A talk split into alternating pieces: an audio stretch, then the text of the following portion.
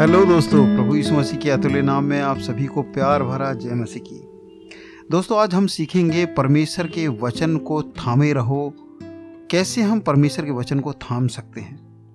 मरकुश रचि सुसमाचार के चार अध्याय के पैंतीस वचन में इस प्रकार से लिखा है यीशु ने अपने चेलों से कहा आओ हम पार चलें ये घटना तब की है जब अभी थोड़ी देर पहले यीशु मसीह ने एक बीज बोने वाले दृष्टांत के बारे में सुनाया था जिसमें यीशु ने अपने चेलों और लोगों को समुद्र झील के किनारे समझाया था कि जब बीज बोया जाता है तो शैतान आकर उस बीज को उठा ले जाता है आपके मन से आपके दिमाग से चुरा लेता है मरकुस रची सुसमाचार चार के पंद्रह में इसके थोड़े ही देर बाद यीशु अपने चेलों के साथ झील के पार चलने के लिए कहता है और वे भीड़ को छोड़कर जैसा वह था वैसा ही उस उसे नाव में साथ में ले चले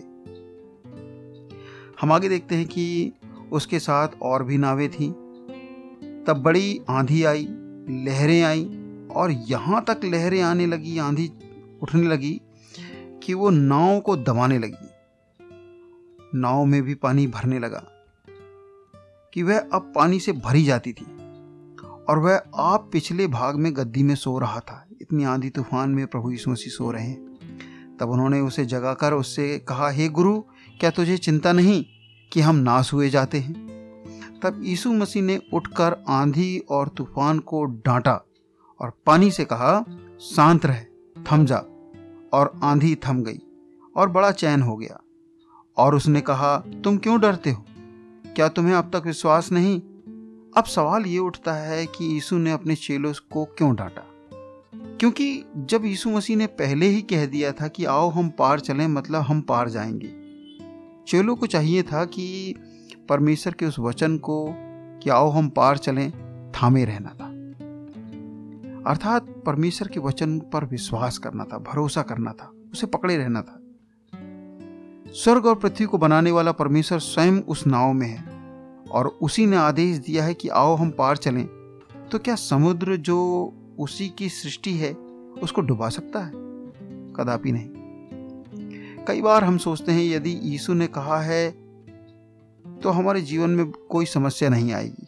देखिए समस्या तो आएगी क्योंकि कोई है जो प्रभु के वचन को फेल करना चाहता है और उसका नाम शैतान है वो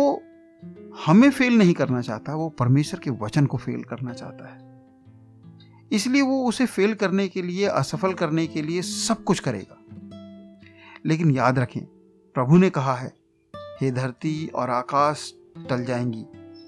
लेकिन मेरा वचन कभी भी बिना पूरे हुए नहीं टलेगा एक मात्रा भी नहीं टलेगा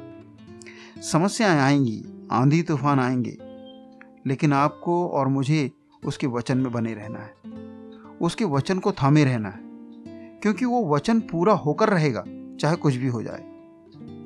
उस वचन के विरोध में सारी परिस्थितियां और हवाएं चलेंगी लेकिन यदि प्रभु ने मेरे जीवन में कुछ कहा है आपके जीवन में कुछ कहा है तो वो होकर ही रहेगा प्रभु यीशु मसीह का वचन है कि वो सब कुछ पूरा होकर रहेगा परमेश्वर की प्रतिज्ञा को अपने जीवन में थामे रहें और अपनी आशा के अंगीकार को दृढ़ता से थामे रहें क्योंकि जिसने प्रतिज्ञा किया है वो सच्चा है इब्रानियों की पत्री उसका दस अध्याय और तेईस वचन में लिखा है यीशु मसीह ने इब्रानियों के तेरह के पाँच में भी कहा अपने लोगों से एक वायदा किया तुम्हारा स्वभाव लोभ रहित हो और जो तुम्हारे पास है उसी पर संतोष किया करो क्योंकि उसने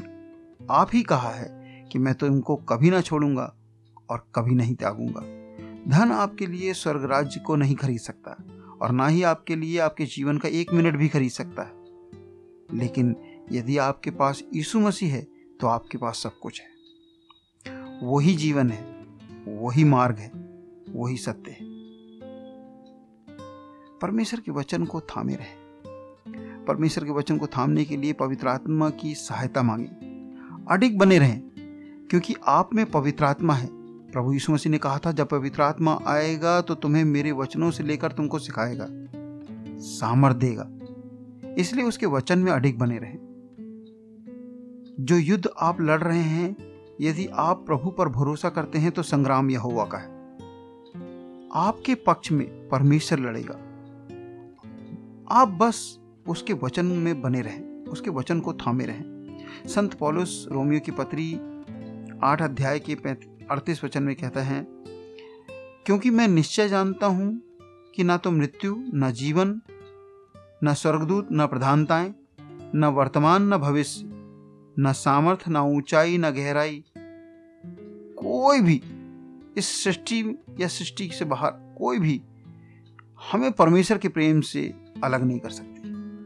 जो हमारे प्रभु यीशु मसीह में हमारा प्रेम है उसको कोई अलग नहीं कर पाएगा हाँ प्रियो परमेश्वर के वचन को थामे रहें इस